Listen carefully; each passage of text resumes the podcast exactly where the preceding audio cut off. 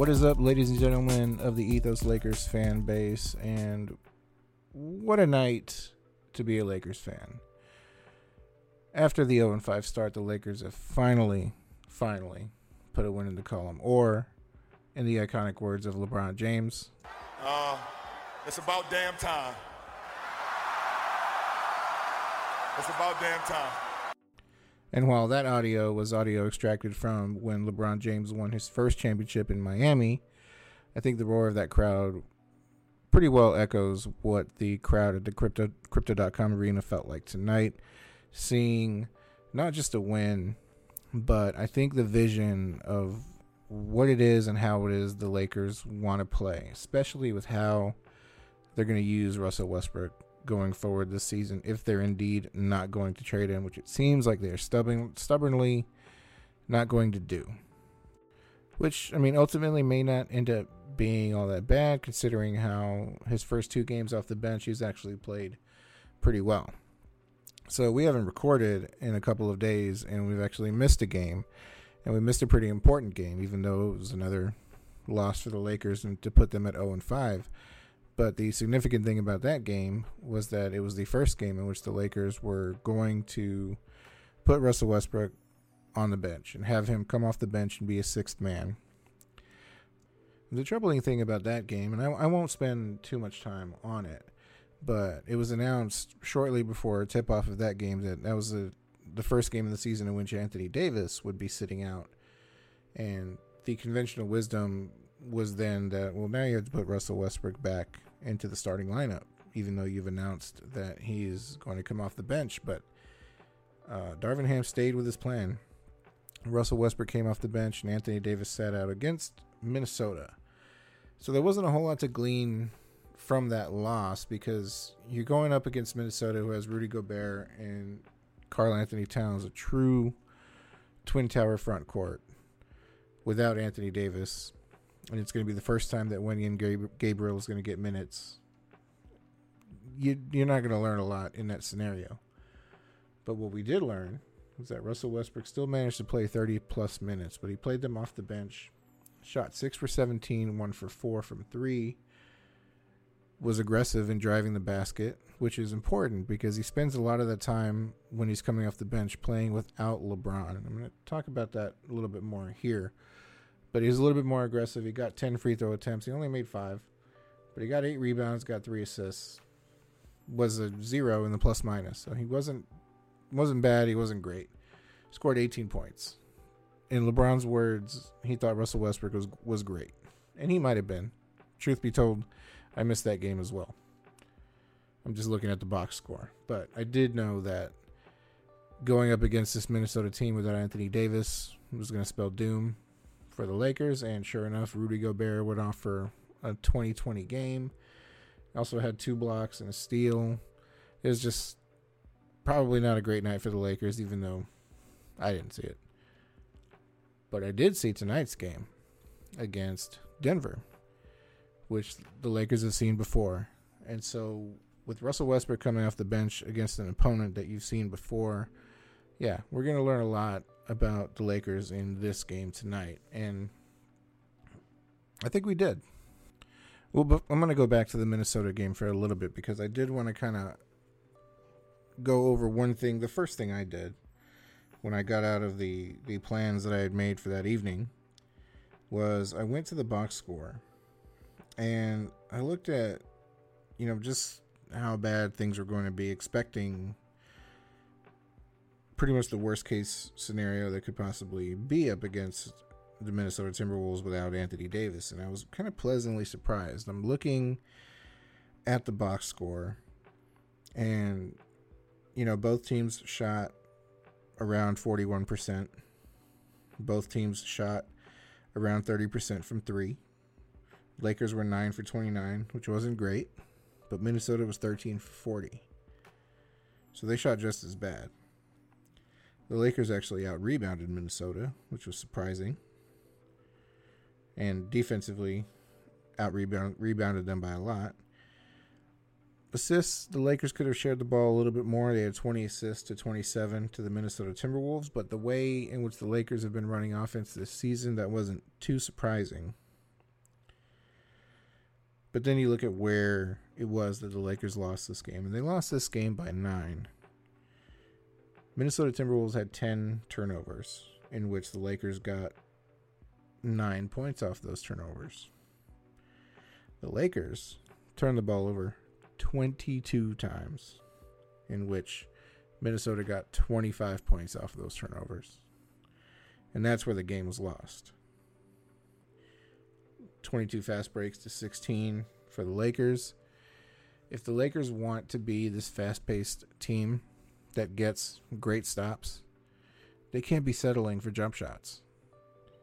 And they certainly can't be turning the ball over willy nilly like they were on this night. So fast forward to tonight against Denver. Damn near everything about this box score is going to be picture perfect. Lakers shot outshot Denver from the field at 40 almost 48%. 13 for 30 from 3. That's 43%. 16 for 20 from free throw. They out rebounded Denver 59 to 55. Had the same number of assists as Denver in 24. And then here's where the game was won.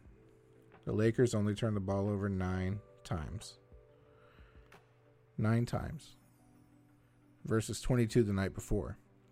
And the Lakers won 121 to 110, which also is one of those taco promotion nights. If you were in crypto and you're in Los Angeles, which I unfortunately am not, I'm in Austin, Texas. But if you were in crypto, you're going to get some tacos.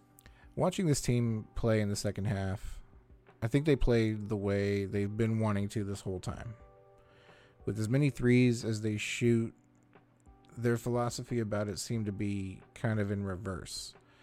They were settling for a lot of threes. They would get a stop, shoot a three, miss a three.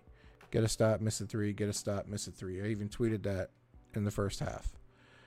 Well, in the second half, and Russell Westbrook actually kind of led the charge on this. The Lakers are great defensively.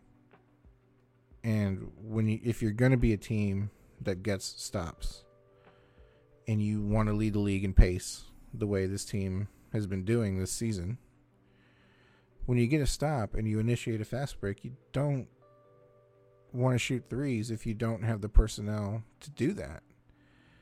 The first few games of the season, the Lakers have been really well playing inside the paint. And so, if you're going to be a team that gets stops and if you're going to be a team that leads in pace, you have to attack the basket, which is Russell Westbrook's bread and butter. He was fantastic tonight. Plus 18 in the plus minus. Shot 6 for 12, 2 for 4 from 3 because he was finally playing with confidence for the first time this season. Got 8 rebounds, 8 assists in 32 minutes off the bench. That's if if, he, if that's what he can be, if he can hopefully he was happy with that performance tonight. He seemed to be happy when Lonnie Walker was going off in the third quarter. This is who Russell Westbrook could be if he wanted to be. His best minutes tonight were when LeBron wasn't on the floor because that's when Russell Westbrook was initiating the offense. I think Darvin Ham has to figure out how to manage the minutes between LeBron and Russell better if they're not going to trade him. Because when LeBron's in the in the game, and he's got to he's got to initiate the offense. There's really nothing for Russell Westbrook to do. There are times in which he's literally just standing in the corner, and there's not as much movement in the offense. It becomes a pick and roll between LeBron and Anthony Davis, and that's the offense. And admittedly, with Russell Westbrook and no LeBron, there was a lot of fluid movement, a lot of drives and kicks. A lot of the made threes were were made from smart passes. And that's not the way the Lakers had been shooting threes up until this point. Now, as exciting as it is for the Lakers to have gotten their first win, it is important to note that they're now 1 and 5. And what I said earlier this season might still be in play in which I said the Lakers at this point are only going to win the games in which they happen to shoot well from three, and they shot 43% tonight from three. So the first win's exciting. Hopefully they can build on that. Nine of their next 10 games are in crypto. And that 10th game, a road game, is against the Clippers. So the Lakers have 10 games in a row in which they're not going to leave the city of Los Angeles. They need to build on this momentum. Looking at the box score, some of the things that stand out tonight. Even though LeBron LeBron finished with 26 points, 8 assists, 6 rebounds, he did have 3 turnovers, which is probably about what he's at for his career as much as he handles the ball. But he was a negative 1 in the plus minus, and I didn't particularly think that despite the points he had kind of an impactful game. Like it seemed like the most positive impact from anyone tonight uh, was the play between Russell Westbrook and Anthony Davis when the two of them were in the floor together without LeBron. It was actually working pretty well. And I don't know what that means as far as the lengthy outlook of where this team's going to go from here. But Anthony Davis was For the ones who work hard to ensure their crew can always go the extra mile, and the ones who get in early so everyone can go home on time, there's Grainger, offering professional grade supplies backed by product experts so you can quickly and easily find what you need. Plus, you can count on access to a committed team ready to go the extra mile for you. Call, clickgrainger.com, or just stop by. Grainger, for the ones who get it done. Plus 15. He shot 23 points, got a steal, got a block, 15 rebounds for Anthony Davis. Making some jumpers. Shot 10 for 18. Didn't shoot any threes. He's evidently very hesitant to shoot threes now, which I think is fine. I think you look at a guy like Zion Williamson who proved in his very first career game that he can shoot threes. I don't think he's shot a three since that very first game. It's a thing he can do, but it's not really a part of his role. Anthony Davis can dominate in the paint, and that's kind of where he should live. Now, Ethan and I have talked about and kind of admonished how if the third best player in your team is going to be Lonnie Walker, you're not going to be a very good team. And, you know, while it remains to ultimately be seen how good this team is going to be, Lonnie Walker was fantastic tonight. Plus 15 in the plus minus, 18 points in the starting lineup, five rebounds, two assists, shot three for five from three. Austin Reaves, our guy, 10 points for him, two for four from three. Really timely, clutch buckets for him. He is a magnet for positive plays and just good things happening on the court. You saw it in preseason. He's elevated that this season. Once he becomes confident enough to be a volume shooter and, and, competent enough to be a volume shooter, and by competent I mean a competent shooter. He's obviously a very competent player. Once he becomes a competent enough shooter to shoot in volume, and I'm talking about you know him being hovering around 40% in twos and 35% in threes. Like once that's where Austin Reaves lives at volume, he's going to be a fantastic player. Kendrick Nunn, terrible again. Just awful. Three points for him. Played three minutes. I think Darvin Ham figured out pretty quickly that Kendrick Nunn was going to be non impactful to this game. He saw some decent minutes from Wenyen Gabriel. He played nine minutes, made two buckets, was really smart, really active. Matt Ryan, he got some good looks from three. Really smart kickouts and great passes from Russell Westbrook to Matt Ryan. He finished with six points, made two threes. Troy Brown Jr., Patrick Beverley, not still not seeing a lot out of them. Patrick Beverley, I'm not seeing as much negative as maybe I thought I would. I think there are times in which his leadership and example has proved to be impactful. But as far as him doing things that show up in the stat line, which is kind of, you know, ideally where you'd want a starter to be, Patrick Beverley's not really there yet. And, you know, if he's not going to be doing things that show up in the stat line, there's no reason why he should be starting with Russell Westbrook, which is what was happening in the beginning of the season. And so let's kind of focus back to Russell Westbrook here. So now that you have two games with Russell Westbrook coming off the bench, two games in which he is positively impactful. I mean, is that the plan? Is that what the Lakers are going to do for the rest of the season? Seeing as how the the thing I think with with the possibility of trading Russell Westbrook is no matter what you trade him for, no matter who you trade him for, are you going to get $47 million worth of compensation for it? I don't know. I don't know.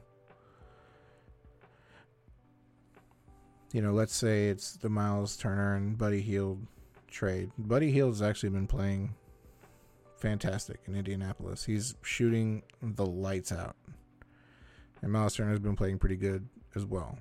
Well, Buddy Hield is actually kind of expensive too. And you wonder if towards the end of that contract, if it's going to end up being worth it. It may not be.